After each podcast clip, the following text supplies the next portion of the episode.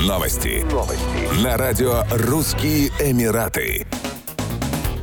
В Объединенных Арабских Эмиратах анонсировали очередное снижение цен на бензин и дизельное топливо с первого декабря две тысячи двадцать третьего года. Это уже вторая ежемесячная корректировка за последнее время. Ранее Комитет по ценам на топливо уже понижал их в ноябре. Внутренние цены на бензин и дизельное топливо в ОАЭ меняются каждый месяц и зависят от динамики мировых цен на нефть и курсов иностранных валют.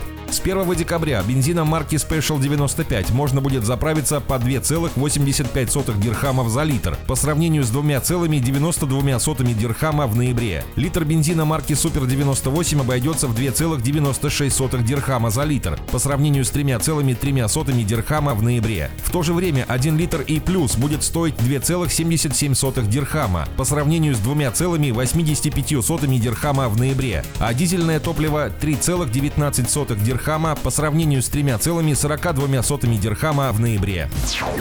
Глава конференции ООН по вопросу изменения климата коп двадцать восемь Султан Ахмад Аль-Джабер опроверг информацию телерадиовещательной корпорации би би си о том, что власти ОАЭ планировали обсуждать на мероприятии заключение новых нефтегазовых сделок. Телерадиокорпорация утверждала, что Эмираты во время климатической конференции ООН планируют обсудить сделки по ископаемому топливу с пятнадцатью странами. Эти обвинения ложны, не соответствуют действительности, неверны и неточны, заявил Султан Ахмад Аль-Джабер. «Я клянусь, что никогда не видел тем, на которые они ссылаются, и никогда не использовал такие темы для разговоров в своих обсуждениях». Султан Ахмад Аль-Джабер, который также возглавляет государственную нефтяную компанию Абу-Даби, назвал такие обвинения попыткой подорвать работу президентства коп двадцать восемь перед началом переговоров. двадцать восьмая конференция ООН по вопросам изменения климата стартует тридцатого ноября и продлится до двенадцатого декабря.